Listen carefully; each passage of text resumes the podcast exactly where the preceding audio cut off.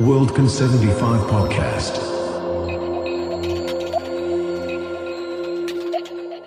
Welcome to Worldcon 75 podcast. My name is Jani Ylönen, and today I'm joined by two guests, both independent scholars, Jyrki Korpua and Edward James. Welcome to the show. Thank you. Thank you. And the topic of our, well, the very first podcast of this Worldcon is epic fantasy, something that both of our guests are somewhat familiar with. Let's just say it that way.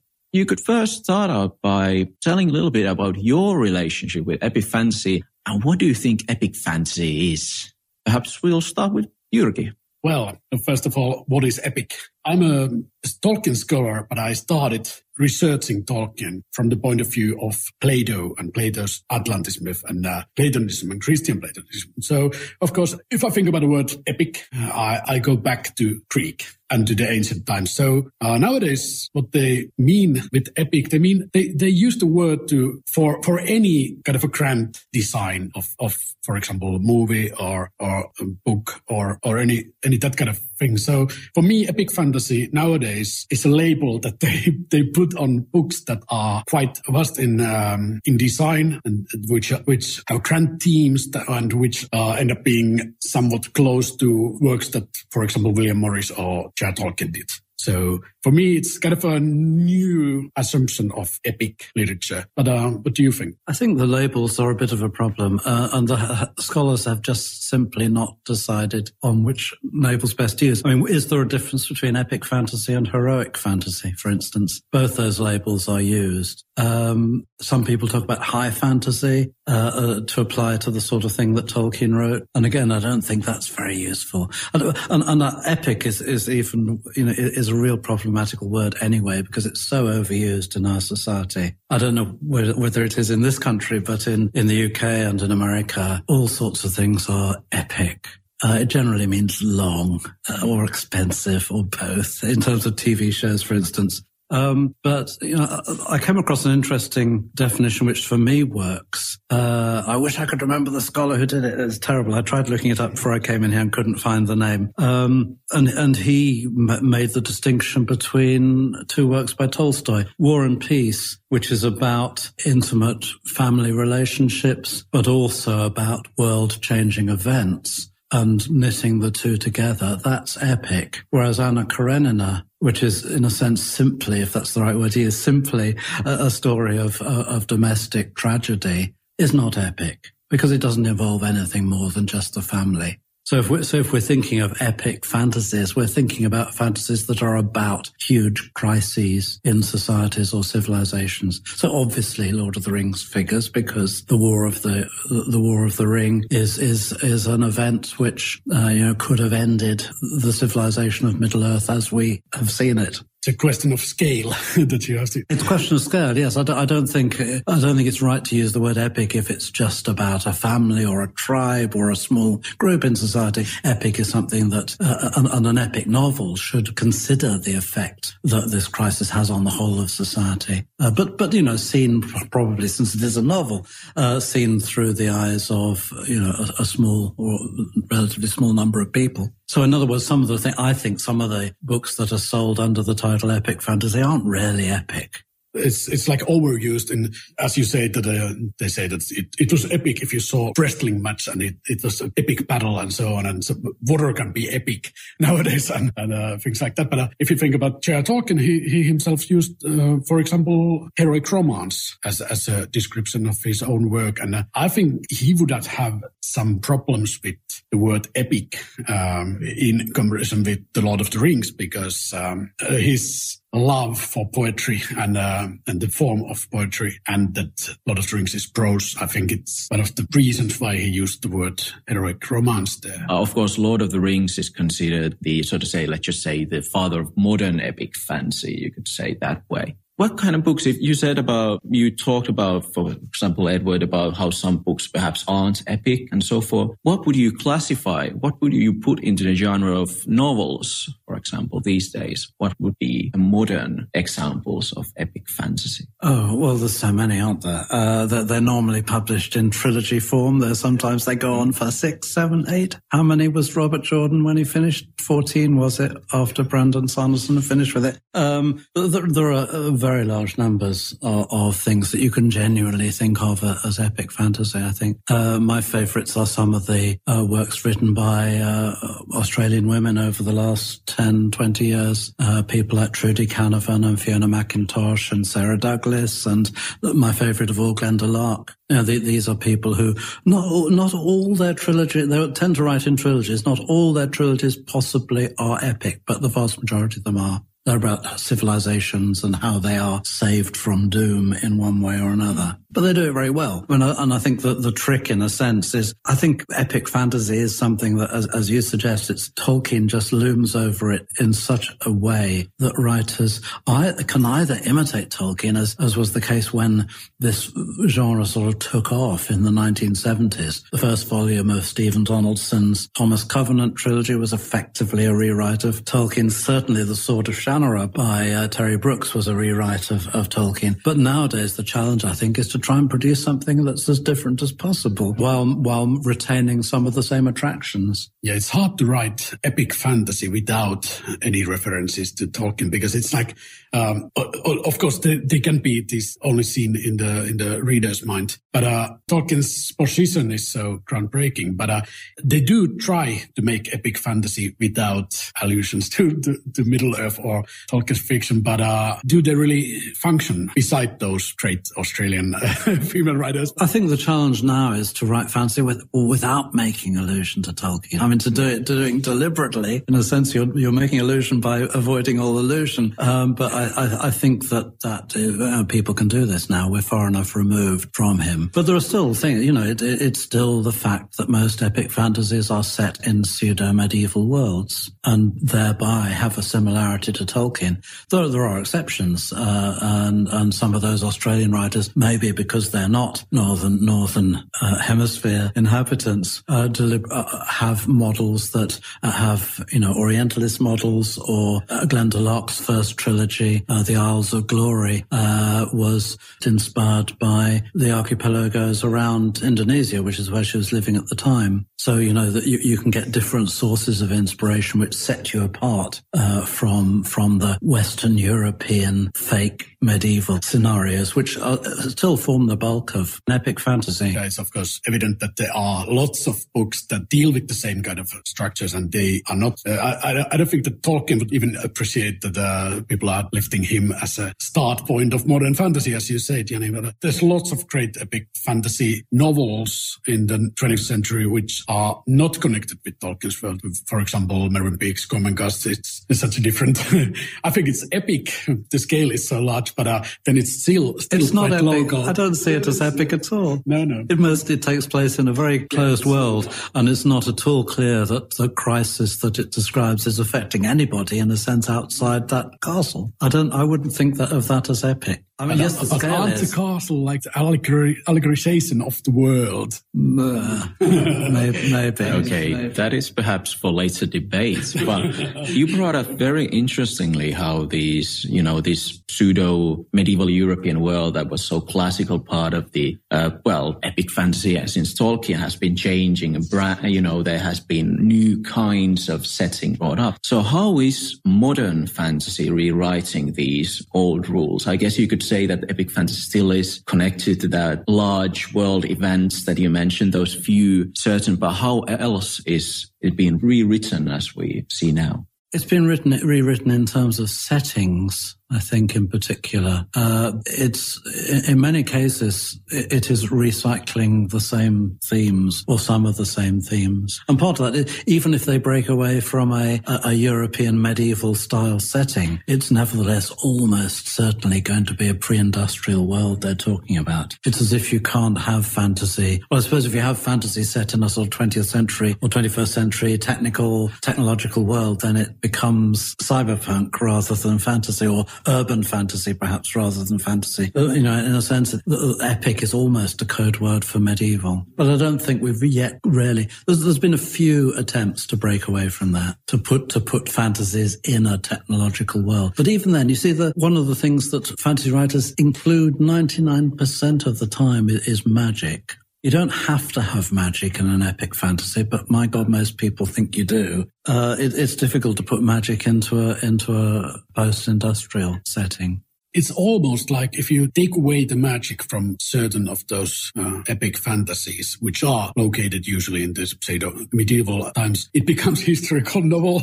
or something like that. It becomes like Mika Waltari's finished works. It's uh, it's the same kind of settings. And if you remove the magic and remove supernatural, it becomes historical novel almost. One of the people who's done it uh, in his first trilogy, at least, is, is KJ Parker because in the first trilogy, I can't remember what it's called, Colors of Steel? No can't remember what the trilogy itself is called, uh, but it has novels in it. Belly of the Bow is one. I can't remember them all. It's terrible. Anyway, KJ Parker has a fantasy trilogy. It's not set in this world, but set in a fantasy world that, that effectively has no magic. But uh, but it's you know it's that's such a rarity. And where are the great epic novels that are uh, fantasy novels that are, are situated in, for example, ancient times or times before medieval times, ancient Egypt or ancient Rome or Greek? Why don't people write fantasy about those locations, uh, those milieux? Well, I mean, uh, in a sense, I yes, Tolkien is one of the great founders of epic fantasy, but let us not forget Robert E. Howard. And Conan is actually set in a sort of, I mean, he's a barbarian outside a, a sort of ancient style empire. Yeah. And there have been other ones like that. And I think, uh, you know, scholars have concentrated so much on Tolkien because probably Robert E. Howard is a bit too vulgar for them to look at. But actually, in terms of modern fantasy, arguably Howard has been as important. Yes. And uh, Howard, did, of course, did it in many multiple times timelines and uh, not just in Conan but in other cycles also. And the other one which echoes sort of ancient empires are the uh, and the Grey Mouser stories by Fritz Leiber, which which are also which are pre-Tolkien. I mean, he started. I think the first one was published in 1939. So technically not pre-Tolkien because The Hobbit had already appeared, but I don't think there's any influence from from The Hobbit in that it's uh, set in a sort of a, a decaying empire which loosely based maybe on Rome. Moving from perhaps these epic fantasies of 19th century and perhaps even older, and of course the time of Tolkien, we can talk about, you mentioned books, there was mention about books that don't give impression of magic. And one most well-known, if you could call it epic fantasy, this is something you can comment on, book series that starts almost like a historical novel is the well, what we know now, and the first book is the Game of Thrones, of course, but A Song of Ice and Fire by George R. R. Martin, which is claimed to be kind of many readers have said that at first feels like if you don't count the prologue as a historical novel, but the magic starts appearing. So, you know, is this, this is one of the books that could be said to rewrite the genre. I really want to hear what Edward has to say about that series because as a historian. But it is, it isn't a historical novel because it's not set in this world. It, it's set in a totally different world geographically and as we later learn in terms of that there is magic and there are dragons, uh, it's it is you know, I, I, don't think he's rewriting fantasy. I mean, he may be writing it with greater sophistication and greater thought and certainly greater complexity uh, than, than earlier fantasy writers, but I don't think he's rewriting it. No, rewriting in genre, so to say. Rewriting the genre. No, he's, he's refining the genre. And yes, he was clearly influenced a lot by, by real history, uh, but the way it comes out in the novel is, it, it, you know, it's, it's, it's pure fantasy. And it's once again a question of popularity that uh, the TV series became so popular that uh, everybody's now seeing the importance of. R. Martin's work in the 90s, when it came out, the first first uh, books, The Culture Phenomena, it wasn't that large, that huge as it is now because of the TV series. My wife, Farah Mendlesohn, and I wrote a short history of fantasy uh, about, uh, when did we publish it? 2000 and, oh God, I can't remember. Was it 2009? Anyway, we made the mistake of leaving Martin out altogether. And that was basically because we didn't predict how significant that series was going to be. Because in the first, only a couple of it had appeared by then. And, and yeah, I'd read them, um, but I didn't. You know, we should have mentioned, but hey, we didn't. Uh, if we're doing a new edition, then clearly uh, th- those books would, would be added. But as I say, not not as something that is is especially new, just as something that's especially good. I have a question. Can epic fantasy be in comic book form or as a, as a graphic novel? For example, Neil Gaiman's Stardust. Do you think it's it could be epic fantasy. Well, I don't think Stardust is. Yeah. I mean, again, for technical reasons, it's fairly small scale and, and enclosed. Argu- arguably, Sandman. Sandman series is, yeah. is, is, epic. I don't see why you can't have. I, am not a, a, great. I mean, I don't know very much about graphic novels. I don't read very many of them, but I, I see that there's no reason why you shouldn't have. So there we have a series that also goes in modern times and even the future, and and it's still fantasy, even though there's technical things and science there. And I think it's epic because because it's because the world of the gods or the world of the supernatural is drawn into it, and that has a long sort of back history, uh, which which gives it that scale, uh, which which epic must have, I think, to, to be epic.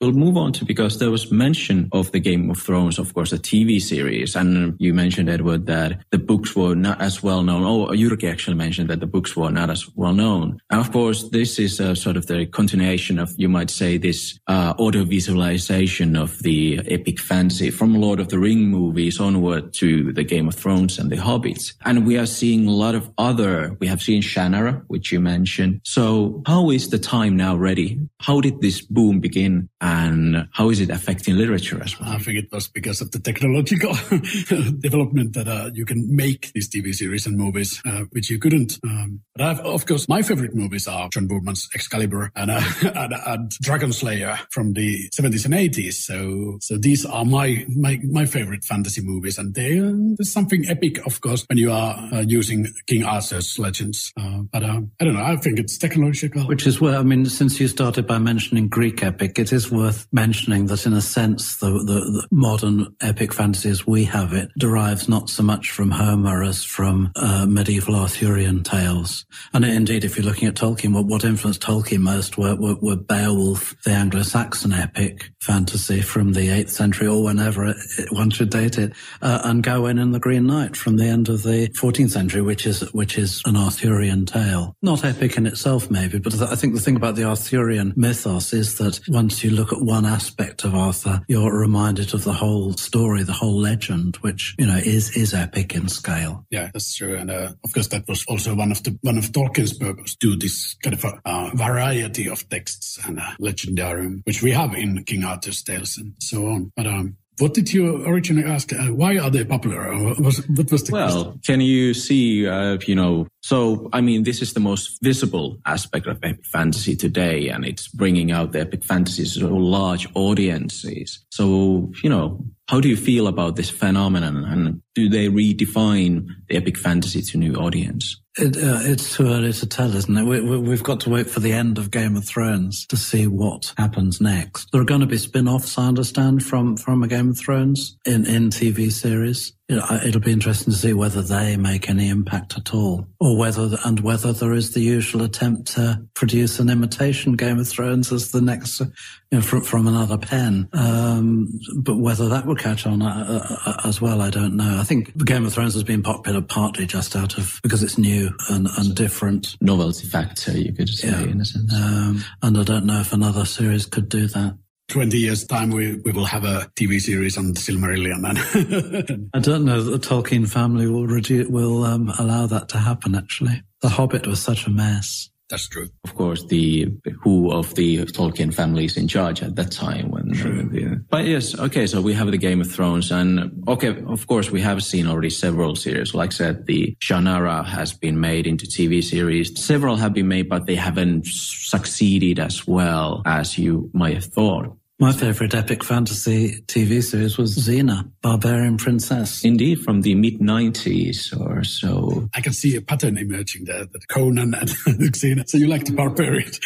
but it is epic fantasy, isn't it? It was, it, it, was, and it was very funny and really quite witty. I remember there was, there was an episode about the wooden horse of Troy, which was very rapidly followed by an episode where Xena met Julius Caesar in, in Britain in historical terms, it's just ludicrous, but it was fun. Uh, and that was popular. I, think it's difficult for any, well, I, am not an expert on TV, but I think it's very difficult for huge sums to be invested in a series that is very long uh, in, in, continuation. Xena was successful because basically every episode was stood alone, uh, whereas Game of Thrones is, is totally different. And this is, you could see like a modern, perhaps, uh, change in how storytelling in television is taken. So the time in that sense is perhaps more better for telling of epic fantasy as well. There's epic science fiction series like Babylon 5. Which got closed down after its fourth season and, uh, and that, that produced a, a, a, sort of very truncated version of the story, which was very sad. And that's part of the problem. It's uh, down to finance. Firefly might have ended up as a really epic series had it lasted beyond one season. Dresden. Well, you mentioned Xena, who is of course nowadays considered, and we was in the 90s considered a feminist icon, so to say. One of, uh, you know, on television, one of the first epic uh, fantasy female heroes, you could say. And there have been a lot of discussion about, for example, gender in context of Game of Thrones and so, for example. And Jyrki, who has been part of the World Hobbit project, also in the Hobbit trilogy, as it's, uh, well, in the movies now. The character of Tauriel, yeah.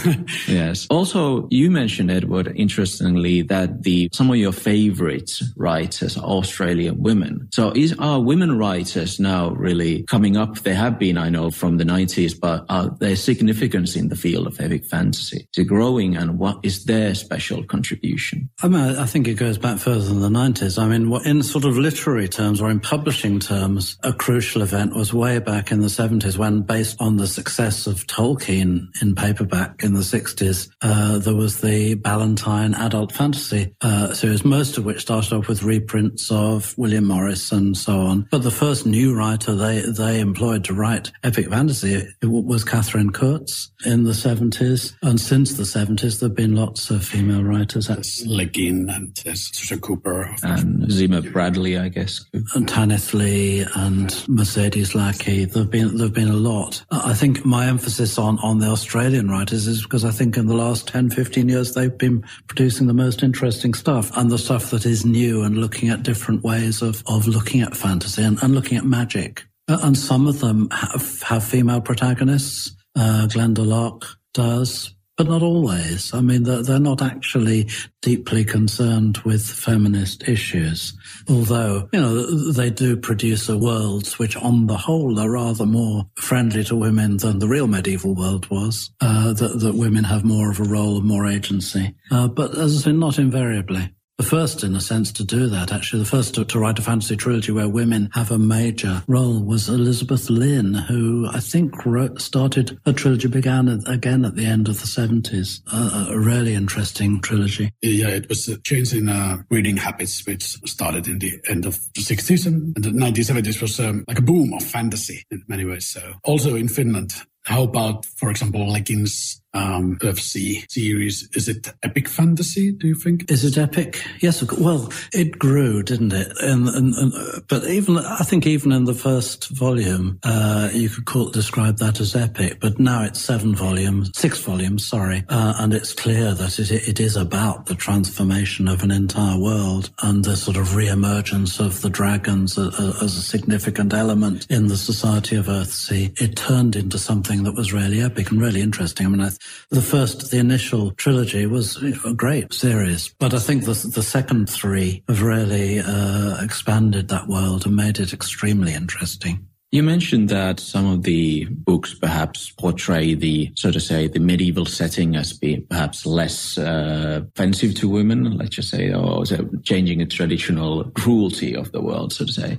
And of course, some, there have been discussion, for example, about Game of Thrones. Does it discuss these? Even in epic fantasy, there have been discussion about the social matters, so to say. And sometimes fantasy fiction perhaps is blamed for a little bit of escapism as well. So what is the role in epic fantasy, so say, escapism and social issues uh, discussion? I was waiting when it's going to come out.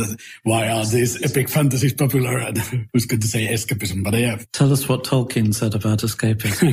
Can you really escape from this world? Well, what he said was the only person who objects to escaping is the jailer. Um, that, that, you know, why not escape? That's what we all crave for is to, is to escape. And, and to imagine that, that somehow escaping is, is sinful is, uh, is, is totally wrong and totally narrow. I mean, certainly, I mean, taking a slightly different track. I mean, that's one of the problems in a way about the fact that so many of these epic fantasies are set in pseudo medieval worlds. Uh, I mean, what do we mean by that? It, it, they're worlds with kings, they're and sometimes queens. Uh, they're worlds where mostly fighting is done simply by bladed weapons. We don't have uh, artillery uh, and so on in most of these worlds. They are the medieval world that is drastically simplified. And as, as medieval historian, that's what sometimes upsets me. I wish someone would come along. Uh, and in a, in a way, George Martin has done that, but even he has simplified. I mean, where do we find in medieval fantasies some of the institutions we have in, in, in the mid- Middle Ages? Universities, uh, for instance, monasteries, merchant guilds, or uh, sometimes we have merchant guilds. Uh, but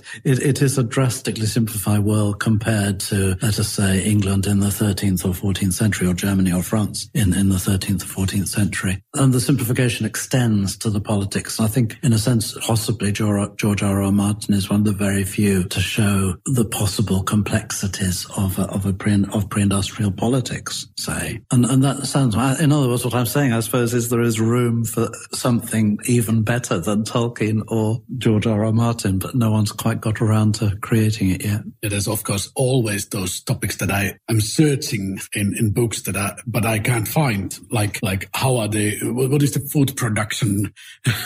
uh, what do they do for, um, what do the normal, so-called normal people do for living and, uh, and these social strategies and, uh, how do they live their normal lives and so on. It's focuses more on the kings and lords and the soldiers and knights and so on. And that, that is one of the ni- nice things about Tolkien, isn't it? That he starts off at least in a, in a medieval world where there are no kings and no knights and, and where we see food production because we see farmers and, uh, and so on. The, the, the Shire is, is a perfectly great thing. But then what does he do? He, he takes his characters out of the Shire into a world that's apparently deprived of fields or yeah. peasants or any means of, of sustenance.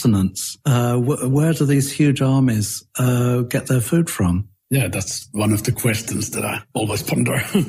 uh, you know, he is simplifying. He must be doing it deliberately because he knows perfectly well that 90% of people in the real Middle Ages uh, worked on the land and, and, produced food for effectively for themselves and the other 10%. But we, do, we don't see that sort of reality in, in so many of these pseudo medieval fantasies. Well, that is interesting, but I'm going to return back, so to say, from talking about the medieval setting and how fantasy discusses uh, medieval setting. But how does epic fantasy work as a social commentator of our modern world? Do you think there's a certain role to it, or does it steer away usually from that? I think it's on. I would say uh, that it largely steers away from it, and in a sense, partly because it wants to emphasize other things. It wants to emphasize, for instance and this could be seen as a commentary on the modern world, all right. It emphasizes things like honor, for instance, and looks at causes of conflict that may not be relevant to the 21st century at all, but, you know, are in a sort of general sense. I think if you're trying to write commentary on 21st century world, the last genre you should be writing is epic fantasy. Yeah,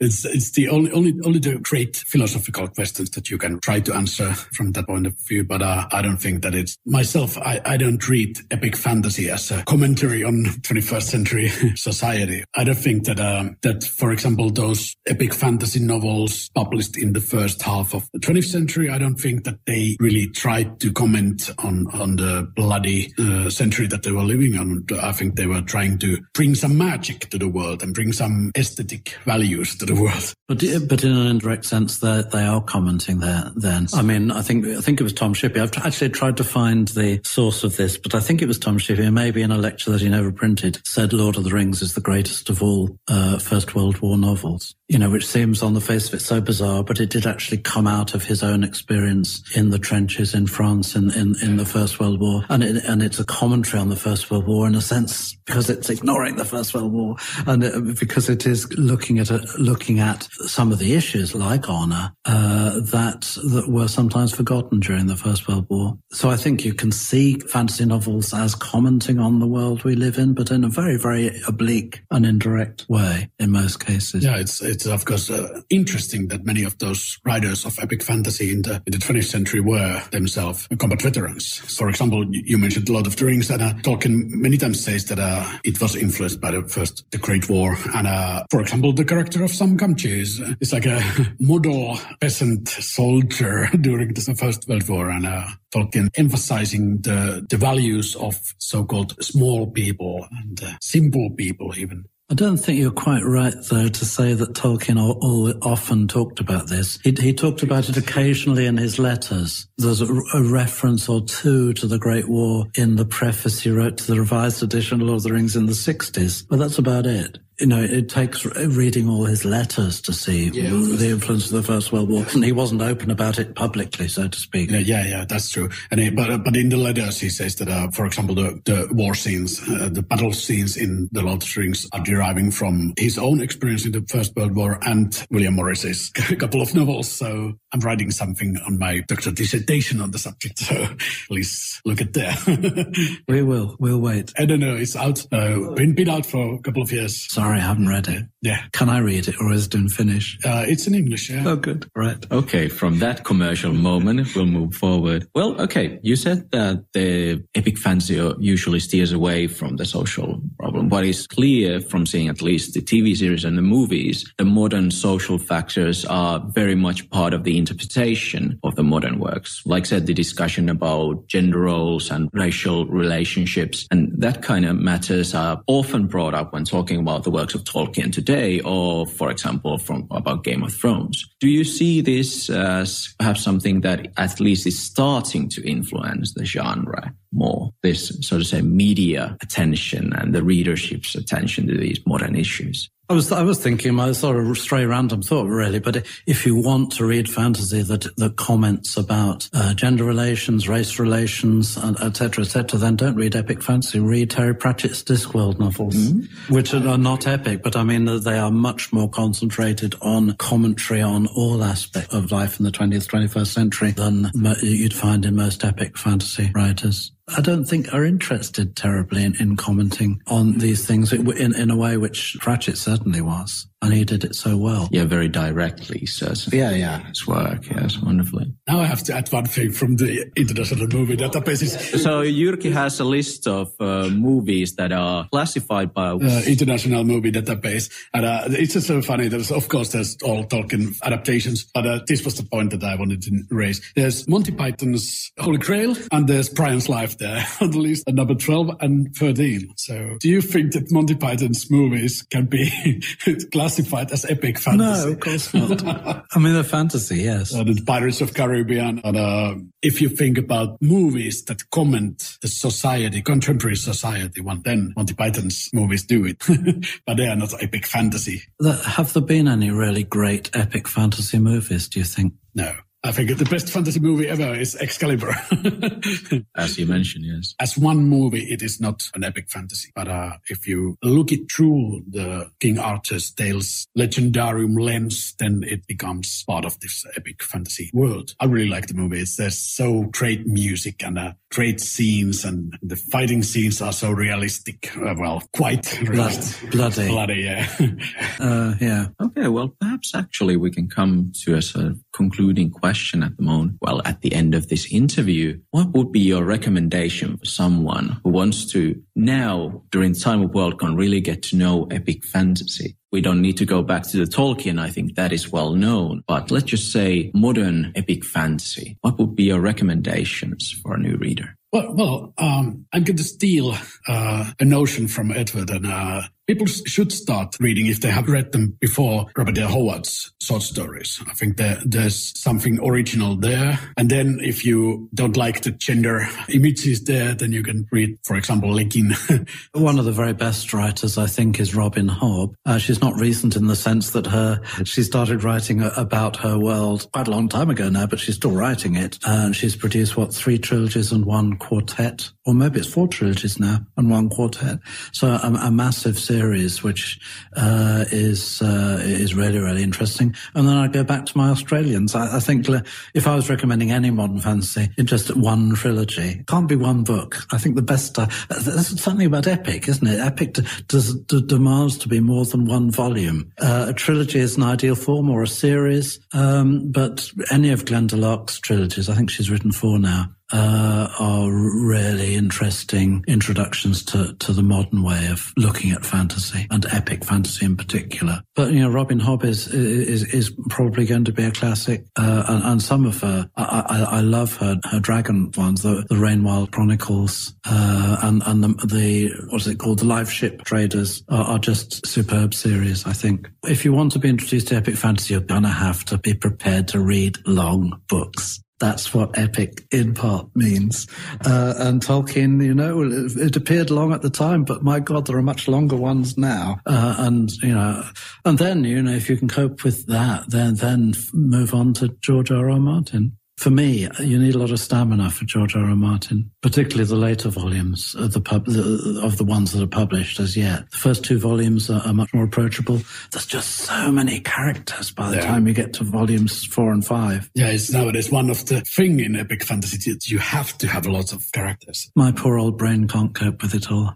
I can't remember them. And, you know, the, there's, there's something rather nice of uh, Tolkien. There's a lot of characters in Tolkien, but the concentration is just on the six or seven or eight major figures, uh, whereas uh, Martin has sort of lost me now. Well, perhaps the listeners and the readers can find and discover these characters and perhaps they can use some kind of memory tactics yeah. to keep. Well, uh, yeah, younger minds can cope with these things better than I can. However, for now, I think it's time to end our podcast. Thank you, Edward James. Thank you, Jyrki Korpua, for this wonderful interview, and we'll be continuing with different podcasts here from Worldcon. Thank you once again. Thank you. Thank you.